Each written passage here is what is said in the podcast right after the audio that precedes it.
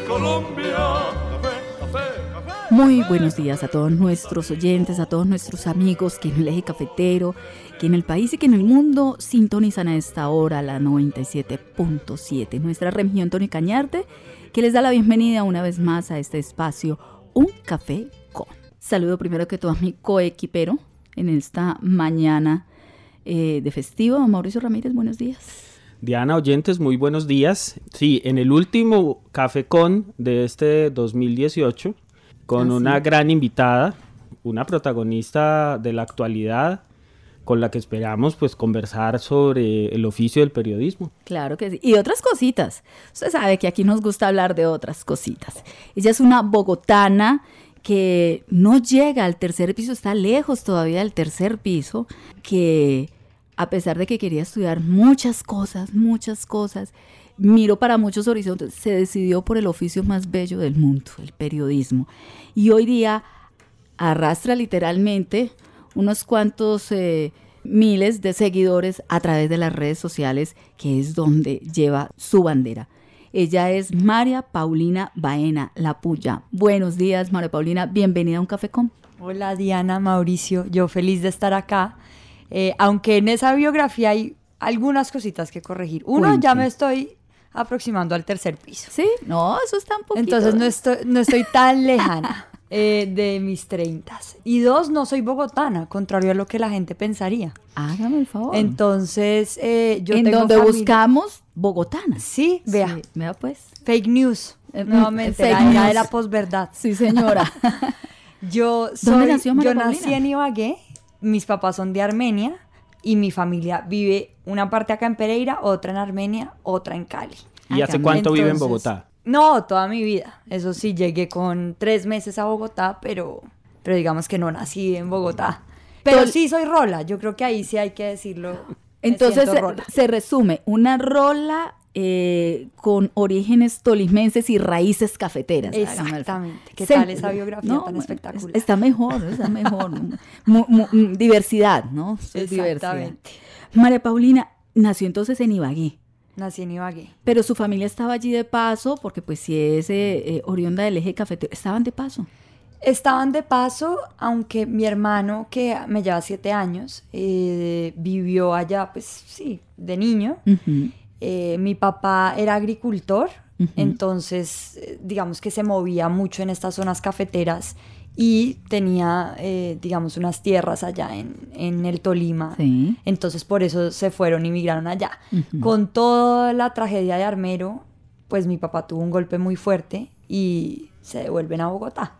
Pues entre otras razones también que, que ellos ahí como que no, no, no tenían como mucha movilidad allá. Entonces van a probar suerte a Bogotá y ahí pues nacemos, eh, pues yo nací en Ibagué y mi otro hermano pequeño sí nace en Bogotá. María Paulina es cercana a la fecha de, de- de Armero. Yo soy del 90, Ujú. más o menos. Sí. Unos añitos después. unos añitos después, pero ahí a mi papá le había golpeado muy duro como toda esta catástrofe. Y, y vendía él maquinaria agrícola en, en toda esta zona, entonces como que... Claro, no, es que Ibagué por su cercanía con Armero y. Armero era un, un foco ag- agrícola muy importante. Exactamente, entonces de ahí ya después pues se dedican a otras cosas y, y mi papá como que abandona entre comillas el campo aunque lo lleve como muy en su sangre.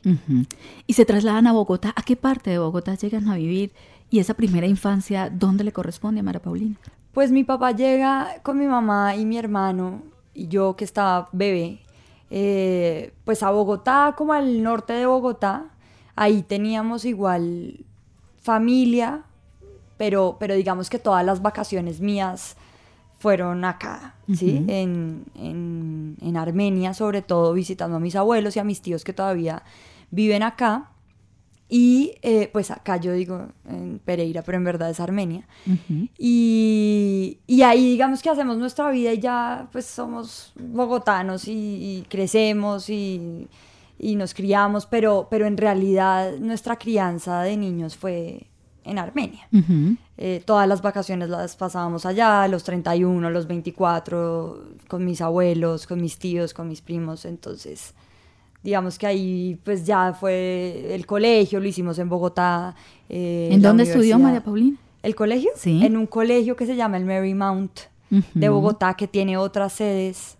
eh, hay Colegio de un- niñas. Es un colegio femenino, sí. Sí. Que tiene también en, en Barranquilla, hay Sí. uno que es mixto. Y en Medellín también hay otro. y, y después ya hacemos la universidad, todos somos javerianos, pues al menos mis hermanos. Y listo, ¿Cuántos hermanos son entonces? Dos. Dos. son- somos tres en total. Ah, bueno, son tres en total. Yo la del La del centro, exacto. Y los otros dos varones. Los otros dos varones. La niña en la casa. La niña. Hágame el favor. Ot- otro punto ahí para tener en cuenta. Y la niña de la casa, eh, ¿qué tal le iba en el colegio? Tremendita desde chiquita. No, pues fíjese que yo era eh, juiciosa. Yo, a mí me gustaba imitar mucho en, como en las navidades y eso, como a, mi familia. Y hacía como que era reconocida por imitar voces y ser como, como medio terremoto en ese sentido, que yo lo veo como más un chiste y ya. Pero yo, a mí, eh, yo en el colegio era muy aplicada y, y me gustaba mucho. Yo era como la ñoña, la nerda de... Pero era una nerda como play, ¿sí? Como una nerda cool. Yo no era la... A mí no me gustaba ser como, como la- aparte o, o- o medio... La que se encierra en la biblioteca. No, No, a mí no me gustaba esa vaina. Entonces yo, yo en verdad era aplicada, me iba bien, nunca me tiré ninguna materia. Se le facilitó siempre Y estaba, el estudio. sí, y me gustaba, lo disfrutaba. Entonces no tuve problema por ahí, pero era indisciplinada. O sea, si algo me, me iba mal en el colegio era porque, no sé, me molestaban por, por molestar la vida. Pero me iba bien, entonces yo tenía mis notas ahí, mi registro y decía, pues me va bien, pero soy caspa, ¿qué importa? Perdónenme. Sí. Sí, es, eh, que le pasen a uno una que otra travesura. Una travesura. de ¿Del época. colegio? Sí, Uy, no sé. de tantas. Yo me acuerdo, yo no sé si esto fue travesura, pero terminó, terminó en accidente. Y es que eh, en, en, pues en la finca en la que pasábamos todos los 31 y, 20 y algunos 24 de diciembre, eh, a nosotros de Navidad nos llegó, o pues a mí me llegó una bicicleta. Y me acuerdo que esa bicicleta era la que tenía frenos de pedal. Sí, no tenía ni siquiera de acá, entonces Que se era- frena es pedaleando hacia atrás. Exacto, que es Ajá. un peligro. Y esa bicicleta tenía una cosa muy especial y es que tenía radio. O sea, yo tenía radio en mi bicicleta y eso era como el descreste con mis amigos, con mis hermanos, con todo el mundo. Y, eh, pero claro, como esa bicicleta no, no tenía freno, no tenía cambios, no tenía nada, una vez quedó volteada y yo terminé bajándome un precipicio, pues de esas montañas clásicas de acá, y terminé, pues, con la cara totalmente reventada, o sea, fue unas, fueron unas vacaciones tétricas. Yo no sé si fue más travesura, yo no sé quién me volteó ese timón, si al- alguno de mis hermanos o, o quién eh, de los niños que estábamos ahí en esa casa, en esa finca, pero pues terminé muy mal, como con la boca completamente ensangrentada, sin dientes, eh, etcétera. Bueno, y en el colegio eh, también eh, empezó esta vena periodística o cuándo se despierta este interés por el periodismo. Sí, eso es difícil de rastrear porque yo en mi cabeza nunca consideré ser periodista, ¿sí? Eh, no sé, yo, yo quería, a mí me gustaba mucho como el campo y, me gustaba como estar siempre cogiendo cosas y, ensuciándome y montando bicicleta y haciendo caminatas y yendo al río. Entonces como que no sabía muy bien qué. Ahora me iba muy bien en el colegio. Una cosa que sí descarté por completo fue eh, pues como la ciencia dura, los números. Eh, entonces yo sabía que tenía que hacer algo con humanidades, pero a mí me interesaban mucho las cosas prácticas. Entonces yo en un primer momento, pues cuando era muy chiquita, yo siempre tuve en mi cabeza que quería ser médico, pero pues después cambié y dije, no, eh, de pronto un derecho que es más práctico y yo puedo realmente aplicar lo que veo en los códigos, en las leyes, en el mundo del, pues de, de mi día a día, pero yo tampoco me veía siendo abogada en una oficina o en una eh, o en un buffet, pues menos. Entonces em, yo decidí irme por una humanidad, entonces pasé por muchas, atravesé por la antropología, no, que no, que mejor la psicología, no, eh, la ciencia política, bueno, terminé siendo politóloga, pero empecé estudiando comunicación. O sea, veía a los periodistas y decía, yo quiero ser eso, yo quiero tener ese oficio, me parece maravilloso poder vivir gracias a las historias de, de los demás, ¿no? Entonces eh, terminé siendo periodista y terminé siendo politóloga. ¿Y qué le decían en su casa? ¿De ser periodista? Pues en mi casa no hay una tradición del periodismo, como que yo, esas familias que a veces tienen, que todos en la familia son periodistas o alguno fue. No, en mi casa pues mi papá es zootecnista, eh, mi hermano abogado, mi otro hermano politólogo, los demás también abogados o psicólogos, entonces como que no tenía una tradición muy de, hacia, volcada hacia el periodismo, pero bien, y yo creo que en esa época también yo me dejé llevar mucho por eh, lo típico que es que puede dar plata. Ahora el periodismo no da un peso, pero... Y uno, si quiere ser rico, pues no estudie periodismo, ¿no? De acuerdo. Pero ustedes lo deben saber más que yo, pero, pero exacto, es como, no, no, me gustaba más y me enamoraba de este oficio que, que cualquier cosa, como que sacar plata o réditos de ahí, pues no. Eh, entonces como que también no, pero está lo otro que es, bueno, si usted es comunicador puede ser muchas cosas, es un poco como ese rol del abogado, que es si usted es abogado, si usted es administrador, algo hace. Sí, en algo, se desempeña, algo encuentra pero si usted es músico, si usted es artista, ¿qué? No puede y, hacer, y yo creo sí. que yo crecí un poco también con ese chip. Y es, bueno, ¿qué puede si no me resulta esto, al menos puedo irme a ser ¿Dónde me puedo mover? Sí, me, puedo eh, ser parte de la organización de una empresa y manejar las comunicaciones, no sé. Entonces yo creo que uno jugaba mucho a, ese, a esa ficha comodín. Sí. Y, y yo creo que, que a mí me, me, me atravesó ese pensamiento un poquito. De esa época de, de colegio, de esa época de las vacaciones con la familia, con los primos, de travesuras, muy seguramente eh, tenga el recuerdo de algún tema musical, de algo que le evoque esa época. ¿Cuál sería, María Paulina? de esa época. Yo creo que yo heredé mis gustos musicales de, de mi hermano, que le gustaba el rock, eh, y sobre todo como el rock en español, ¿no? Entonces, eh, pues a mí me encanta, por ejemplo, Soda Stereo, Cerati también, eh, mi hermano también escuchaba mucho Fito Páez, y entre nosotros, digamos, los hermanos, nos gusta. Eh, pero me acuerdo porque mis viajes eran muy de, de carretera, siempre Bogotá, Armenia y ese paso por la línea, que no- nosotros teníamos un Mazda, íbamos siempre en un Mazda eh, que era ay, como un Matsuri, era ese carro, sí. que era automático, como medio lancha. Y ese carro tenía atrás en la, en la bodega una, una caja de CDs. Entonces nosotros ya nos, ya no sabíamos de memoria esa caja, porque estaban los gustos musicales de mis hermanos, ¿sí? Los de mis papás, que era obviamente bolero, 100%.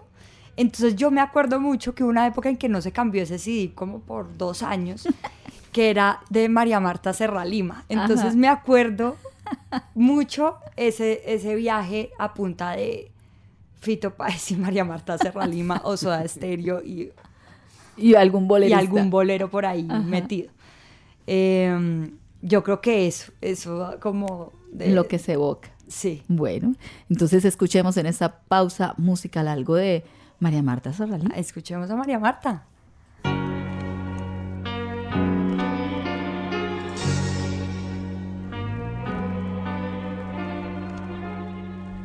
Estoy mirando atrás y puedo ver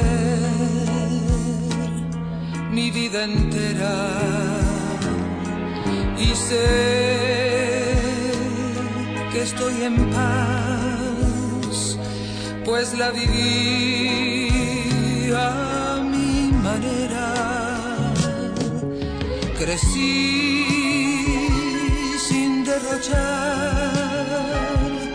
logré abrazar el mundo todo y más,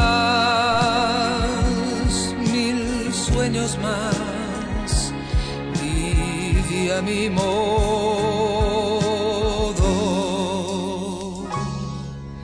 Dolor, lo conocí y recibí compensaciones. Seguí sin vacilar, logré vencer las decepciones. Mi plan jamás falló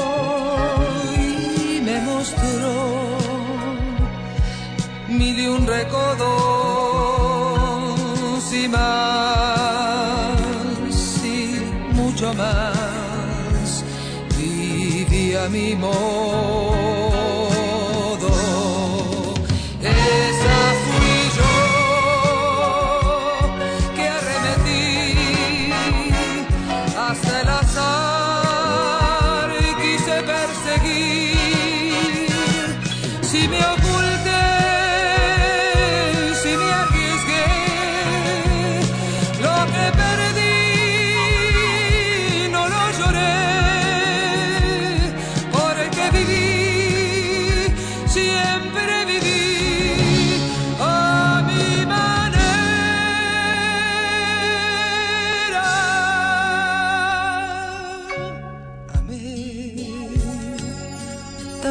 sufrí y compartí caminos largos, perdí y rescaté,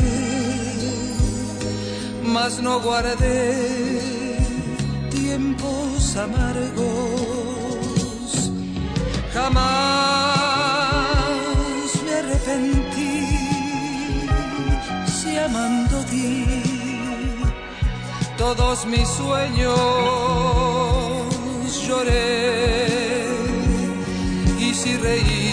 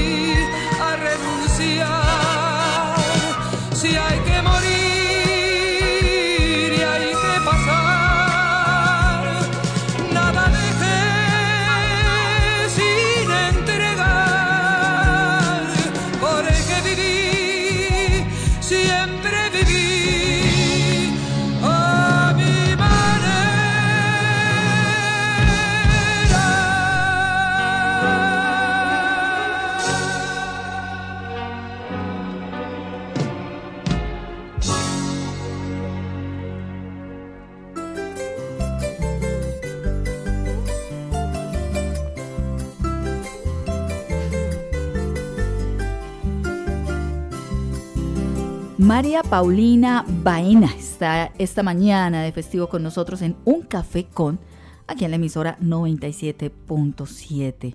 La remitió Antonio Cañarte y estamos hablando con María Paulina de esa época de colegio y ya ese momento de decidir, bueno, hacia dónde voy. Estábamos hablando de que viendo diferentes panoramas, finalmente se decidió por el periodismo y entró a la Universidad Javeriana. Eh, y como me imagino que así como venía de juiciosa en el colegio, siguió juiciosa en la universidad. Sí, yo, yo nunca he tenido problemas, digamos, con la parte académica y siempre me había gustado como sacar buena nota. O sea, no me interesaba ser la mejor ni arrasar pues en el promedio. eh, pero sí era buena y además tenía una amiga que es mi mejor amiga pues de la universidad, que también es periodista, eh, que también era muy aplicada y, y nos interesaba como que nos fuera bien y disfrutarnos los trabajos y demás. Em, entonces en la universidad como que tampoco encontré mucho problema. Yo siempre he sido muy fiestera, pero, pero digamos que eso no interrumpía mi, mi estudio, afortunadamente, para mis papás, yo creo. Eh, entonces sí, en la universidad me fue muy bien y además porque pues digamos que la comunicación tampoco me encontré con una carrera que demandara pues eh, tanto tiempo ni tanto sí como pericia académica. Entonces, eh, entonces no fue, no fue muy difícil también adaptarse. Yo venía de un colegio que era muy exigente eh, y, y en la universidad, digamos que, que la sorteé bien. Y fue, y fue durante ese paso en la universidad en donde se le despierta ese bichito por, por, por la otra carrera, por, por politóloga. Sí, yo, yo estaba un poco frustrada cuando empecé a estudiar comunicación social. Y yo me daba cuenta, porque, porque la carrera no solo la hace la carrera en sí misma, sino pues qué compañeros tiene uno, qué profesores, eh, qué pasa en la facultad, qué movida cultural. Eh, entonces yo veía que ahí no había como mucha, mucho espacio, o sea, yo no me sentía realizada, pues con mi carrera y, eh, y sentía que sí me faltaba mucho piso y carne. ¿sí? Yo sentía que a veces no podía hablar cualquier cosa y, y yo necesitaba algo que me diera un fundamento, al menos teórico. Una profundidad. Exacto. Entonces dije, bueno, ¿qué? ¿Qué hago? Eh, y empecé a mirar ciencia política y me gustaba como era forma también de, de estudiar el poder.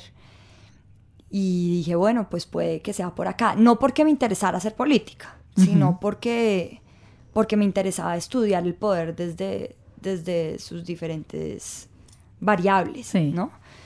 Eh, ahora, la ciencia política también me llevé varias frustraciones, ¿no? Que es, y, y digamos que las vine a, se vinieron a borrar como casi al final de la carrera, cuando, cuando ya vi la cosa mucho más práctica, cuando entendí que eh, pues mi énfasis, digamos, en ciencia política era construcción de paz, entonces yo veía cómo se hicieron los acuerdos de paz en el mundo y eso me parecía fascinante, eh, los conflictos armados en el mundo y cómo tenían relación con Colombia. Y eso me pareció muy bueno saberlo justo en el momento además por el que estaba pasando este país. Además, sí. Eh, otra frustración grande es que yo no, pues era una, una carrera que estudiaba el poder y yo nunca estudié el poder del hombre sobre la mujer en mi carrera. Yo me acuerdo de hecho que había una lectura un- que nos mandaron sobre género que era una cosita como así, o sea, era un parrafito, el libro. Y yo decía, pucha, si hay alguna relación de poder muy marcada en, en el mundo y en Latinoamérica y en Colombia es el de el de los hombres sobre las mujeres y eso no lo vimos. Yo creo que eso ahorita debe cambiar un poco, ¿no? Como el pensum eh, y más sobre todo viendo este movimiento feminista, pues todo el, el boom que ha tenido y toda la, el, pues como todo lo del Me Too que ha surgido y todos los escándalos de, de acoso Y el empoderamiento y el femenino en todos los empoderamiento, niveles. pues tiene que estar más en, en los currículos, yo creo. María Paulina, eh, de esa época, ¿qué profesores recuerda o qué periodistas admira usted eh, y recuerda eh, espe- que hayan influido especialmente en usted? Yo me acuerdo mucho de mm, pues Jorge Cardona, que fue profesor mío de periodismo político y fue quien mm, unos años más tarde me llevó al espectador y me reclutó, pues.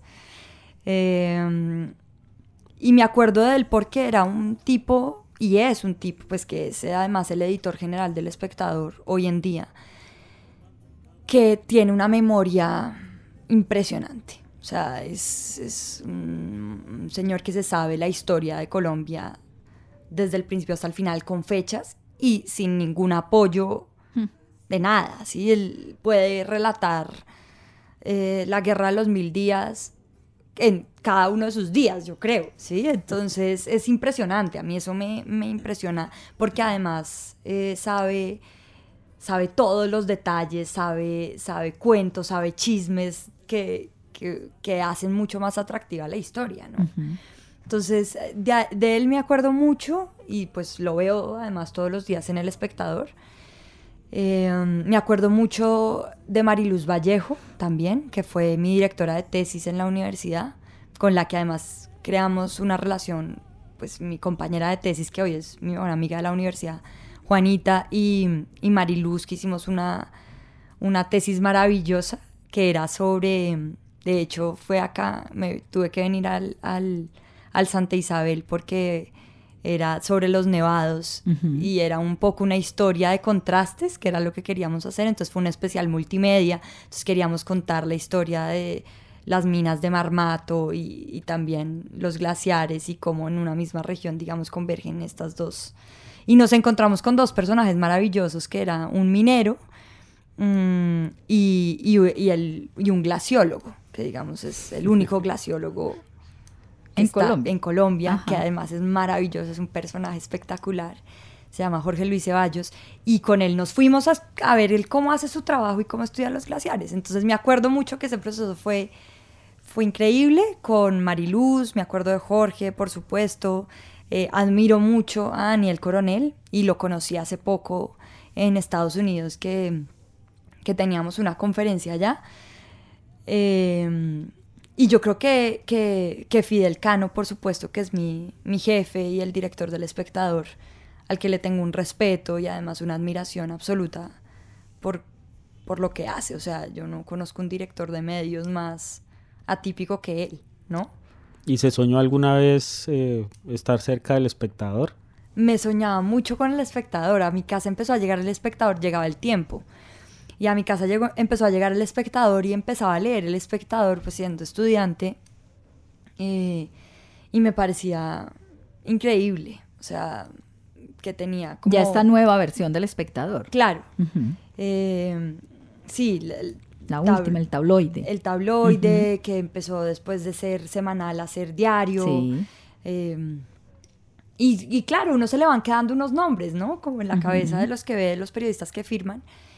Y, y me parecía además un lugar libre, ¿sí? En medio de todo ese universo de medios que uno ve que es tan, pues tan sesgado y, y que tiene unos intereses muy claros. Que es la gran tradición del espectador, ¿no? Ser más liberal que el tiempo. Total, el es tiempo ha sido defender más los valores liberales contra todo. Entonces es, es, listo, hacemos parte de una casa enorme que es Caracol, Blue Radio, todo, pues, digamos como esta casa Santo Domingo, pero, pero tenemos un periódico que siempre ha dado unas batallas suicidas y es unas batallas a favor de la libertad de expresión y de la libertad de prensa. Y pues por eso un director asesinado, ¿no? Eh, un periódico perseguido, eh, casi que con una censura económica detrás.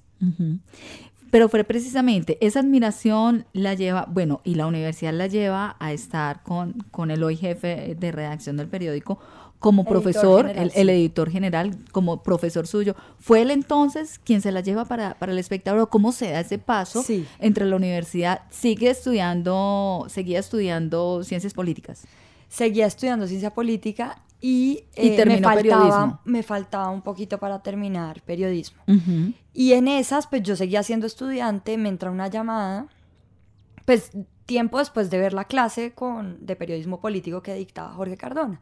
Y me entra una llamada y yo contesté algo y me dije, ¿qué hubo, mijita? Con Jorge Cardona, editor del Espectador. Y yo abrí los ojos, yo como, buenas, Jorge, ¿cómo está? Pues sí.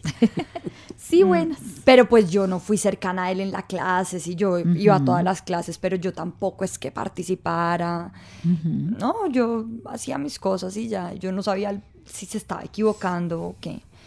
Y me dijo, no, mija, es que su número me lo dio Mariluz eh, y yo quiero que usted venga acá al espectador y hablemos de cosas y ya, y hablemos. Y yo, bueno, llegué allá al espectador, comenzamos a hablar y él me dijo que, que quería que yo hiciera parte del espectador y que escribí, empezar a escribir en el espectador.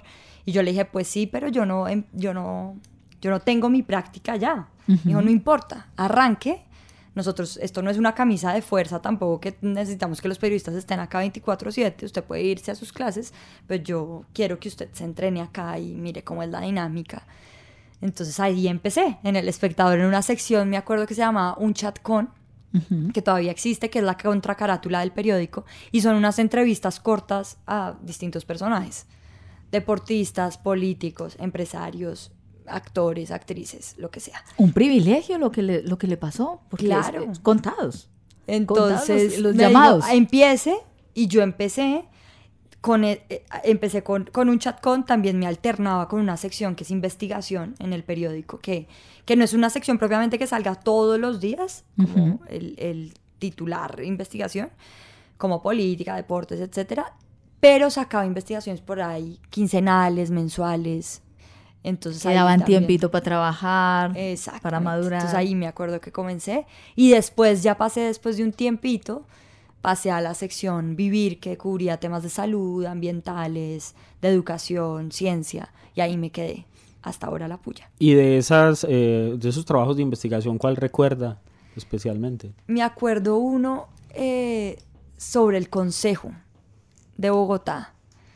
No me acuerdo bien, me acuerdo que fue mi primera, o sea, como la primera firma, pues, y por eso me acuerdo que era del Consejo, eh, y era como unos temas en el Consejo que estaban embolatados, si no estoy mal, pero tendría como que volver a, a buscar a ver de qué era puntualmente. Me acuerdo que ahí salió mi fotico y era sobre el Consejo Bogotá.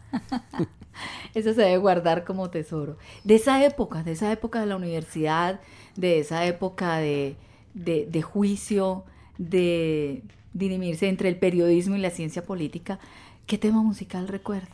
Y de esa época de rumba, ¿no? Además. Rubén Blades, entiendo que le A mí me mucho. encanta Rubén Blades y sobre todo una canción que se llama Ligia Elena, que no es tan conocida de Rubén Blades, pero a mí me parece sensacional porque es como, eh, como todo lo que una familia esperaba de una persona y esa persona termina siendo todo lo contrario y, y sigue muy fiel a quien es. Entonces yo creo que eso es como mi Biblia. Ah, bueno, perfecto. Entonces escuchemos en esta pausa musical a Rubén Blades.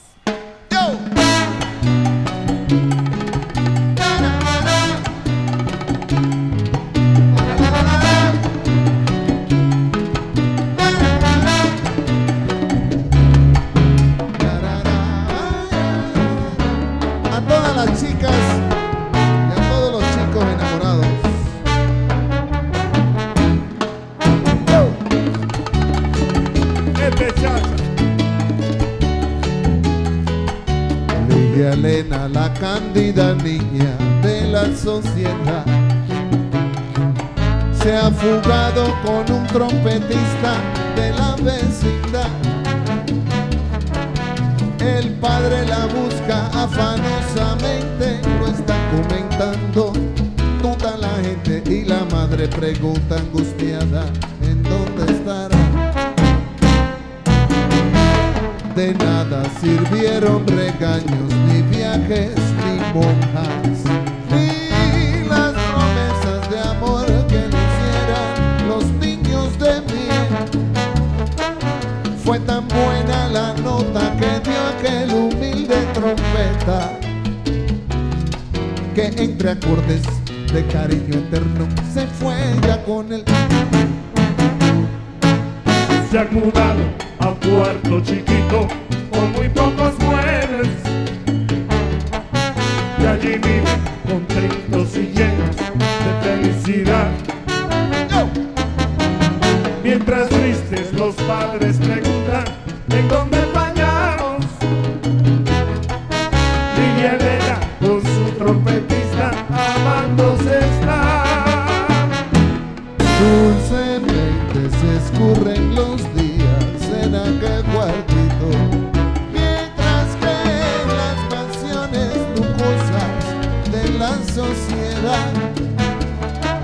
otras niñas que saben del cuento al dormir, se preguntan, ay Señor, y mi trompetista, ¿cuándo llegará? Otras niñas que saben del cuento al dormir se preguntan, ay Señor, y mi trompetista cuándo De que llegará. Elena está contenta en su familia está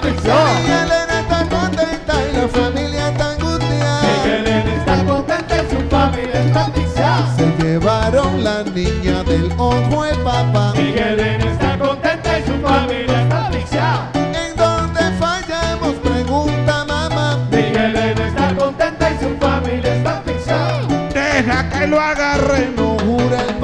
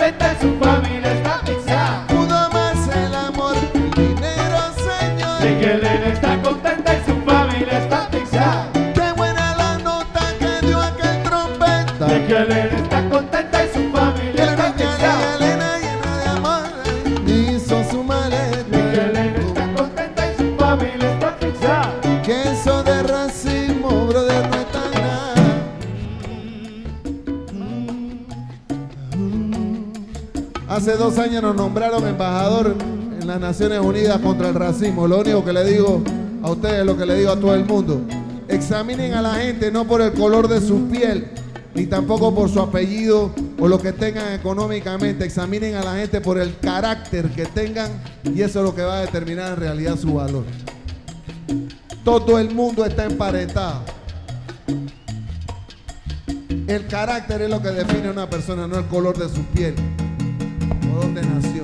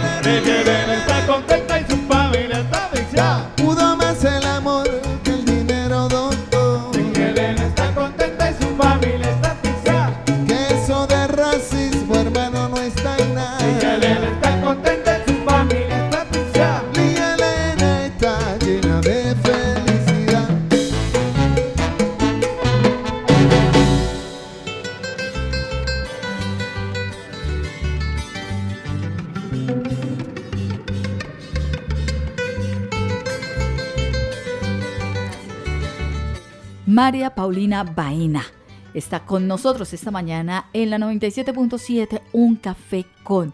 Una charla bien interesante, conocerle un poquito a este ser humano, este ser humano eh, oriundo de Ibagué, con raíces cafeteras, eh, pero que se define totalmente rola.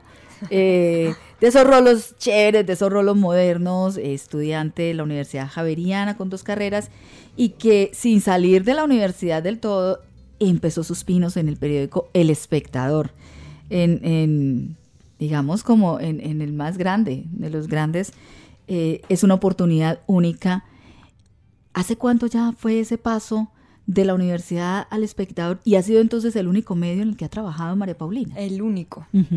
Eh, yo cumplo cinco años. Llevo cinco años, eh, varios en, en, pues, ¿cuántos? Dos y medio en la puya Ujú.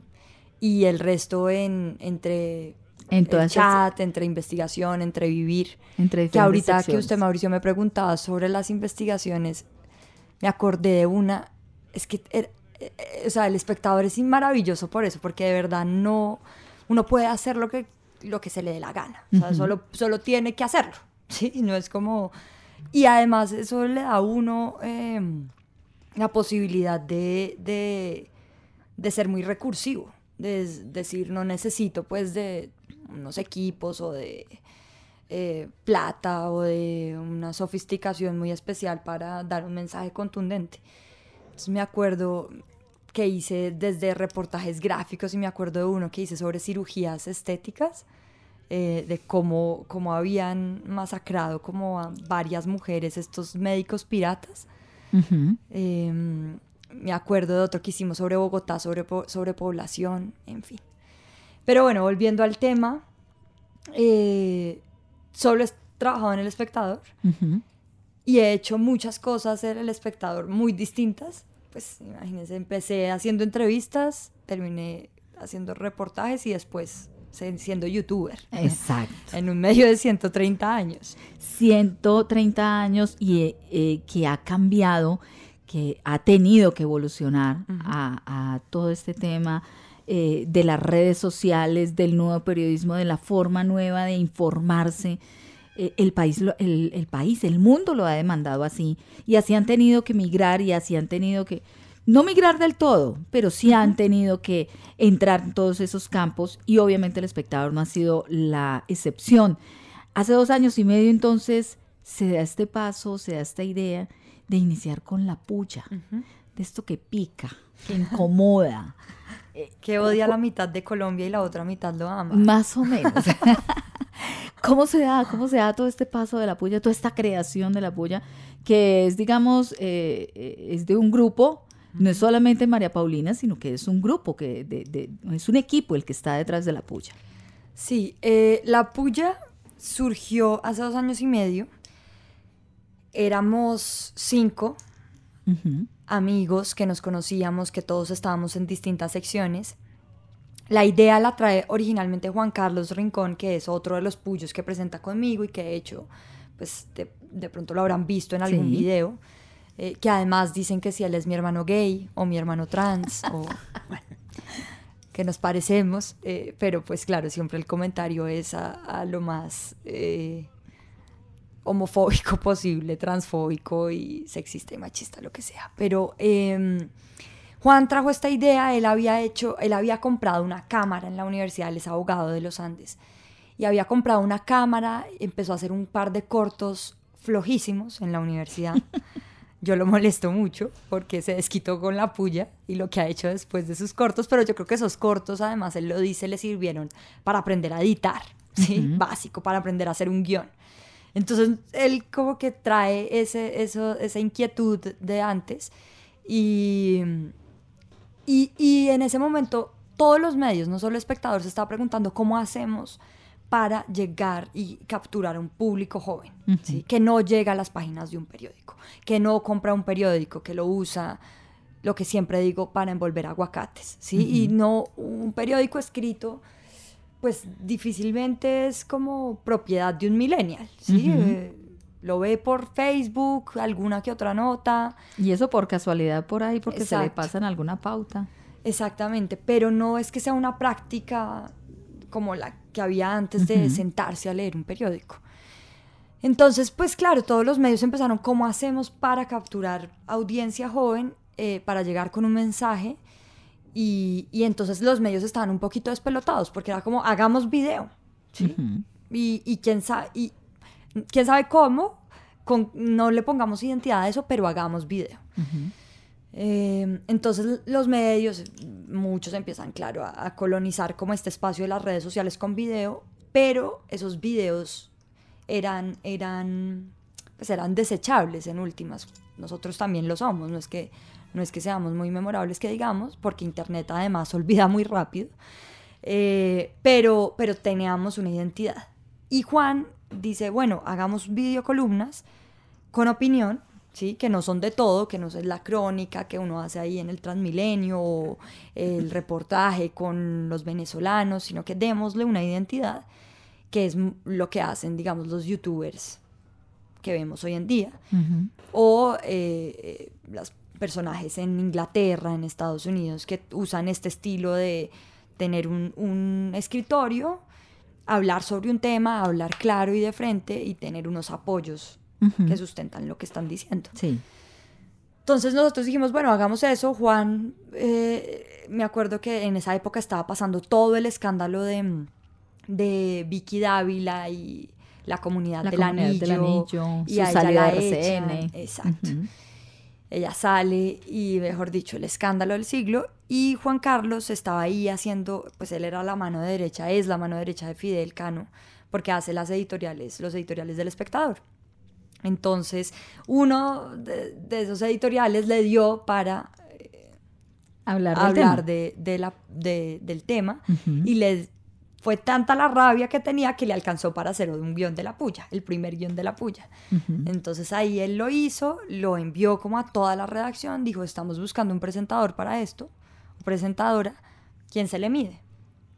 Entonces yo, yo le tenía nada de fe a todas las cosas que surgían en el espectador de video porque sentía que era como picar aquí, picar allá, pero ya está. Y yo leí ese guion y a mí me pareció increíble, me pareció que tenía un lenguaje además... eh, Se sintió identificada. Claro, yo, yo tenía una rabia por dentro también, yo compartía la rabia de él. Entonces yo dije, no, esto está buenísimo. Y además es una forma de desahogarse maravillosa. Y además yo estoy aburrida acá. A, a nosotros no nos está leyendo nadie. ¿sí? Mi mamá que o mi papá que coleccionaba los artículos que yo escribía. O nos están leyendo ese público eh, listo, el que, al que toda la vida le ha llegado el periódico, Exacto. pero la intención es esto, es empezar a mover a los millennials, a los jóvenes, a los universitarios, a los colegios, a, a que se interesen también por este país, porque este país es de todos. Exactamente. Entonces nosotros dijimos, bueno, hagamos esto. Y yo gra- grabamos ese primer capítulo de La Puya, que no era de, de- de la- del escándalo del- de, la, de la policía, sino de un tema de perseguidos políticos. Y ese capítulo fue viral. O sea, ese primer capítulo fue una locura. Nunca esas cifras le habían llegado al espectador, pues. Y nosotros quedamos más asustados que quién sabe qué. Yo me levanté al otro día La alegría se fue tornando en pánico. Obvio, yo dije, yo no, yo, yo no quiero esto, no quiero esta angustia en mi vida. Y pues ahora ya me toca vivir de eso. Pero ¿cómo fue el casting? Eh, Ah, bueno, entonces, claro, Juan Carlos manda el guion a toda la redacción. Además, era una práctica muy chistosa, porque era como, nosotros somos un periódico, qué casting ni qué nada, con qué cámara, en dónde lo vamos a hacer. Eso, eso parecía un- una recocha de colegio. Ujú. Entonces, eh, yo me aprendí ese guion de memoria, me acuerdo todo. Pum, pum, pum, pum, pum. Eh, y, y lo presentamos y ellos dijeron, no, pues usted tiene que ser la que lo presente. Y yo, bueno, de una me le medí, hicimos el primer capítulo, ahí sí, pues lo editamos, tal. El único que además sabía editar en ese momento era Juan Carlos. Y lo lanzamos por la noche, me acuerdo. Ya había sido testeada esta idea con, con Fidel Cano. Y lo lanzamos y al, y al otro día eso se disparó. Se disparó tanto así que yo pues amanecí con 500 solicitudes de amigos en Facebook. 500. O sea, a mí casi me da un paro cardíaco. Y don Fidel Cano, de acuerdo desde el primer momento, De acuerdo. al punto de que les presta el escritorio. Exactamente. A ese punto que lo desplazamos al pobre. Eh, pero claro, eso fue un golpe muy bravo para, para el espectador, porque, porque la gente empezó a sentirse muy, muy Desplazada. interpelada, ¿sí? Como, ¿quién es esta niñita que me habla en ese tonito y que me está regañando? ¿Y qué carajos le pasa? Es el espectador. Y mucha gente, incluso columnistas, pues de la vieja escuela del espectador, personas de la junta directiva, cercanos a Fidel, empezaron a decirle, ¿qué es esto? Sí, o sea, me dice mi hija que hay una señora gritando y diciendo groserías en la página. O sea, lo llamó a decirle el gerente. Sí, otro de la junta directiva dijo, ¿usted sí está a bordo con ese tono y esa crítica fuerte? O sea, entonces empezó también una, un ambiente de rechazo y de... Eso no fue solamente afuera, sino también Sí, adentro. como a usted se le salió de las manos esto, Fidel, estos pelados empezaron a hacer cosas y a decir groserías sin su autorización y Fidel era como, no, yo, tam- yo sé de esto y esto no es para ustedes los viejos, esto es para la gente joven. Entonces él siempre fue nuestro escudero y quien nos defendió de todo y, y pues ahí seguimos. Bueno, ¿y cómo es un consejo de redacción de La Puya? Eh, a ver, es todos los, todas las semanas nos reunimos para definir qué tema vamos a hacer. Puede ser un tema coyuntural o eh, de nuestra agenda lunática, ¿sí? Eh, entonces, que queremos hablar de por qué las eh, iglesias deberían pagar impuestos. Eso no es un tema que se esté tocando, pero queremos hablar de eso. Que queremos hablar del ateísmo y porque, pues eso sí tenía un, un- un gancho medio coyuntural, que era cuando el, el procurador, ex procurador Alejandro Ordóñez le dijo al ministro de Salud que él no podía dirigir una entidad de estas porque era ateo. En fin, entonces nosotros nos agarramos de esas cositas para hacer pullas también que nos gusten y que, y que queramos dar esos debates. Em, entonces nos reunimos, definimos qué tema hacemos. Por ejemplo, eh, ahorita el, el jueves pasado sacamos eh, la, la puya de la ley de financiamiento, que es algo de lo que se está hablando muchísimo, que el IVA, la canasta familiar y que, pucha, más o menos el sancocho ya no va a llevar papa y solo será agua con sal o que la bandeja paisa va se le va a quitar el huevo. Entonces es como, no, segundito, calmémonos. Eso no es lo peor de la ley de financiamiento. Entonces, ese es un tema coyuntural, ¿no? Como ley de financiamiento, todo el mundo está hablando de eso. Agarrémonos de ahí para siempre y cuando tengamos algo nuevo que decir o al menos creativo. Si eso no pasa, pues abandonamos el tema. Y Porque con no- fundamento. Exacto, Algo con porque, fundamento. porque no vamos a aportar a- más al ruido, ¿sí? Al ruido de... eh, van a grabar a las naranjas, al bulto de naranjas, pero no a la naranja postobón. Ese es un meme maravilloso, es chévere, es chistoso, pero digamos, bueno, ¿y qué? ¿Y qué con eso? ujú. Entonces, eh, esa es la pregunta además que nosotros siempre nos hacemos en la puya, como, ¿y qué con eso? ¿Qué podemos decir sobre eso? Que es lo nuevo que podemos Exacto, decir sobre el tema. que es lo nuevo, que es lo, lo esclarecedor, que es lo... Porque nosotros tampoco es que saquemos chivas, ¿no? Ujú. Nosotros cogemos un tema que del que ya se está hablando, del que hay mucho ruido, de hecho, o del que no se está hablando en absoluto, pero queremos dar ese debate y a nuestra audiencia le sirve. Entonces cogemos el tema, definimos el tema y de ahí en adelante nos dividimos la investigación y construimos como un andamio, lo que llamamos, y es, bueno, vamos a coger estos, esta tesis, estos argumentos y estos ejemplos y estas pullas y ¡pum! grabamos. Bueno, usted dice que son cinco personas, pero el rostro de la puya es María Paulina Baena. Sí. Eh, eso le ha dado una popularidad a usted que seguramente no tienen los demás porque no salen en los videos. ¿Qué reflexiones le ha planteado a usted esto de, de ser pues la, la puya, no? Uy, sí, esa es una gran pregunta porque, porque yo me pregunto eso todos los días, como, ¿qué hago con, con esto? ¿Sí? Em, éramos cinco, ¿no? Y de ahí quedamos tres originalmente. Y ahora volvimos a ser cinco porque hay dos investigadoras más. Pero yo, claro, como yo desconocía este mundo, yo no, yo no- nunca había estado frente a una cámara, nunca. Eh, y esto empezó a generar en mí pues, pues mucha tensión, ¿sí? mucha responsabilidad, porque era, ¿qué nos va a decir ella? ¿Y ella qué tiene para decir? ¿Y ella qué piensa de esto? Y entonces yo siento eh, que, que hoy la gente está buscando oráculos por todos lados, ¿sí? Entonces a mí me dicen, me llaman y me dicen, bueno, ¿y usted qué opina de la ley 100? Y yo no tengo ni idea de qué me está hablando, ¿sí? O sea, o por, eh, vamos a hacer un panel sobre eh, salud reproductiva Ujú. y queremos que usted esté ahí. Yo, pero yo que tengo que hablar de salud reproductiva, o sea, sí, y yo siento que hay vendehumos que aceptan ese tipo de invitaciones, sí. Eh, entonces eso a mí me ha permitido también eh, hablar de lo que sé, sí, y, des- y decir que no sé de algo. Ujú. Eh, obviamente eso ha hecho que, que yo sea el pararrayos de todo el, el odio y el amor de la gente, no los que estamos detrás. Eso no es fácil de manejar. No, no es fácil. Y no es fácil porque, por un lado, pues la gente es muy amorosa con uno, es cariñosa, pues me piden una foto en la calle o me dicen que les mande un saludo o me dan algún regalo. Y eso es, eso es muy lindo, ¿sí? Ese, ese cariño de la gente. Pero a mí me han echado hijo de putazos en la calle, me han hecho cualquier tipo de comentarios en mis redes personales, eh, me hacen memes todos los que quieran. Y uno dice, miércoles, ¿qué hago con todo esto? Yo estaba tranquila en una, Sí, en yo una estaba- sala de redacción. ¿Por qué me en este berenjenal? ¿Sí? Entonces como, bueno, ok, esto tiene un sentido también. Y es que nosotros estamos llegándole a una audiencia grande de jóvenes que se informan distinto y que nos piden, ¿sí? Y que dicen, bueno, y la puya de hoy, y la puya de hoy, y que están conectados y que nos están hablando todo el tiempo y que nos sienten cercanos. Y, que, se están enterando de lo Exacto. que pasa. en Y entonces a mí eso me parece que tiene todo el sentido del mundo y es, ok, yo me banco esto, eh, yo me banco que, que me quieran pegar un sombrillazo en la calle o que me quieran eh, pedir una foto, así esté en pijama haciendo mercado, ok, bueno, no importa.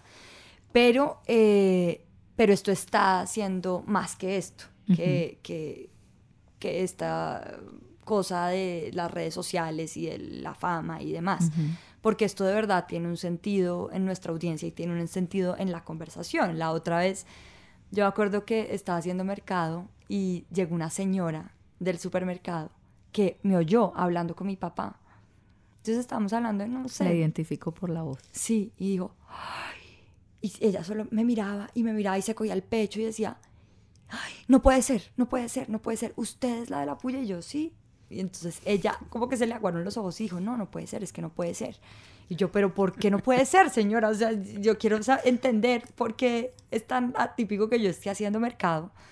Y me dijo, no, porque es que gracias a usted, con, con mi familia, mis hijos, mi esposo, ahora hablamos de política en, en la mesa del comedor. Vea, pues. Y yo siento que eso hace toda la diferencia. O sea, es mejor que en esa casa se hable de política a que no se hable. Así se Ujú. hable de votar por Vargas Lleras o por Duque. Sí. Sí.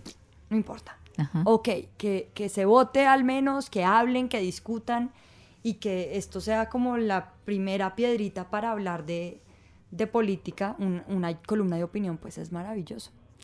Esto ha sido todo un boom, le ha cambiado la vida en gran parte. ¿Qué dice su familia? Los Eh, papás, ¿qué dicen? No, mis papás son muy fans, entonces yo, yo como que no tengo problema por ahí, mi familia me respalda muchísimo y, y yo creo que a raíz de la puya también se han generado discusiones muy interesantes en, en mi casa y yo creo que a pesar de estar muchas veces en orillas ideológicas distintas, pues hay una base del respeto y del amor que, que está. ¿sí? Miremos a ver si le rompemos el corazón a más de un seguidor. ¿Y el novio qué dice? Lo mismo, yo creo que esto es parte como, la familia hace parte como de, de, de ese respaldo que yo siento. Eh, y pues él es también periodista, entonces compartía un poco las mismas frustraciones que yo tenía y es, pues pucha, nosotros necesitamos que la gente nos lea. ¿sí? Nos vea, eh, se entere de lo que estamos haciendo. Exacto, necesitamos informar y llegar a ese público que hay que llegar. Y con la puya se ha logrado. Ya hay un espacio consolidado. Se siguen conquistando seguidores a diario, porque esas cifras suben, suben a diario. ¿Para dónde va la puya entonces? Sí, la vida útil de la puya nosotros pensábamos que iba a ser de un año, ¿sí? Como los productos mueren en internet, esto tiene una vida útil, la gente se cansa de escuchar lo mismo, la gente migra a otros contenidos. Y lo que nos hemos dado cuenta es que la audiencia crece y crece y crece y crece y nosotros ya formamos una identidad muy clara que es, y eso nos lo enseñó además YouTube, porque YouTube premia a las personas que son memorables y repetitivas, y es, usted se ve un video de un youtuber y ya sabe qué le va a decir a ese youtuber o al menos sabe cómo se lo va a decir. Sí. ¿sí? Y esa sinceridad pues es clave con la audiencia. ¿sí? Eh, entonces, pues teniendo esa identidad, nosotros decidimos también hacer más productos con eso. Y es, sacamos un noticiero que sale los lunes y que se llama Me Acabo de Enterar. Y, y estamos pensando hacer pues pullas regionales, mini documentales en región. eh, con esto se podría hacer, no sé, quizá un programa de radio, un podcast o un montón de cosas que nosotros no veíamos al principio y que ahora que hemos crecido y que la audiencia está ahí, que tenemos a alguien cautivo, eh, pues podemos explotarlo, podemos seguir explotando nuestro mensaje. María Paulina, ¿usted qué piensa de ejercicios como el de actualidad panamericana o Daniel o el que hace Daniel Tampero Espina? Pues yo, a mí me, yo soy súper fan de Daniel, súper fan de actualidad panamericana y de muchas otras cosas que, que han surgido. O sea, a mí me parece, por ejemplo, maravilloso, aunque no sean de mi generación, la tele letal, ¿sí? Y igual ellos tienen su público. Ah, no, pero tranquila, que ellos se creen de su generación. Ah, ¿sí? no, con toda seguridad. Podrían ser mis papás. Mm, Sí, pero ellos no lo van a reconocer. Eh, pero, pero como todos estos ejercicios que han surgido y también pues youtubers eh, nuevos, em, pues a mí me encanta. Particularmente esos dos que me preguntan, me parece que lo hacen muy bien. Eh, Daniel tiene una cosa que yo admiro mucho y es que él no para. ¿Sí? Él no para de hacer cosas, de estar donde tiene que estar. Entonces está hablando de la consulta anticorrupción y hace un reggaetón. Con los estudiantes la misma cosa. Se mueve aquí con los migrantes, allá. eh, bueno, yo, yo de verdad. Y me parece chistosísimo. ¿sí? Me río, me río mucho y las veces que hemos hecho videos con él, pues es un parche, ¿sí? Porque él es muy chistoso. Y, mm, y de actualidad me parece que, que ellos hicieron algo pues maravilloso y es que hacen noticias falsas en un país donde se pueden leer como verdaderas, ¿sí? O sea, hay gente que ha caído con las noticias de actualidad panamericana, ejemplo Pacho Santos, ¿sí? que citó una nota una vez de actualidad panamericana. Y ese juego, en, que también lo hace Daniel, con los políticos, con la información, eh, eh, hace que, que ellos mismos sean el chiste, ¿sí? Que, que la clase política tradicional termine siendo ella misma chistosa porque lo es, ¿sí? Sin el empujón, pues con el empujoncito como de estas dos cosas y ya. Entonces a mí me gusta mucho y yo creo que, que no que no somos competencia tampoco, porque a mí me preguntan mucho eso, como, ay, pero la competencia y tal, y no sé qué. Y yo digo, bueno, yo creo que estamos en una época en donde ya no mm, tenemos que echarnos codo entre los medios, que era una práctica muy, muy, Sí, muy clásica era la diaria. De los medios de comunicación es como chiveo yo al tiempo primero, ¿sí? Sí. o a semana. Eh, ahora es entre youtubers cómo nos ayudamos para expandir nuestras audiencias, ¿no? Y el hecho de que se vean un video de Hola, soy Dani, no quiere decir que no se vean uno de La Puya. Se pueden ver los dos y está todo bien y nuestras audiencias crecieron. Espectacular. María Paulina, el tiempo se nos acaba. y Aquí nos podríamos quedar hablando toda la mañana. Esto ha sido terapéutico, ¿no? Sí, Esta charla. qué rico. Diferente a todas las que ha tenido por, por demás. ¿o qué? Sí, Ah, total. bueno, y, y muy rico, porque de esta manera nuestro público, nuestros oyentes han conocido un poquito más quién está detrás de la puya, quién es María Paulina Baena. Eh, para finalizar, ¿qué música le gustaría a la puya? Una canción con la que se identifica la puya para cerrar nuestro programa del día de hoy. ¿Cuál se le ocurre? A ver. Porque María Paulina en algunas ocasiones ha dicho que tiene mucho de la puya, pero en otras ha dicho, no, no, no soy como la puya. Finalmente. Pues yo creo que podría ser el eh, eh, con la que cerrábamos al final, que es como esa guitarra de Gunnar Olsen. Eh, pero yo creo que todos tenemos gustos musicales muy distintos. Si algo nos identificaría sería esa canción. Ok, perfecto. Entonces con esa canción nos despedimos. Don Mauricio, muchas gracias. Diana, muchas gracias a los oyentes y a María Paulina. eh, la esperamos nuevamente por Pereira muy pronto y en la Biblioteca Pública Municipal también. Muchas gracias, Mauricio. Muchas Diana. gracias, María Paulina, por haber Pasé estado con fenomenal. nosotros. Muchas Perfecto. gracias. A ustedes mil gracias por haber estado con nosotros. Este ha sido el último Café Con de este año, pero no se preocupen que el año entrante regresaremos con muchísimas más sorpresas, más personajes, más historias y más seres humanos maravillosos para que ustedes los conozcan en integridad aquí, departiendo con un Café Con. A ustedes mil gracias. Feliz resto de día.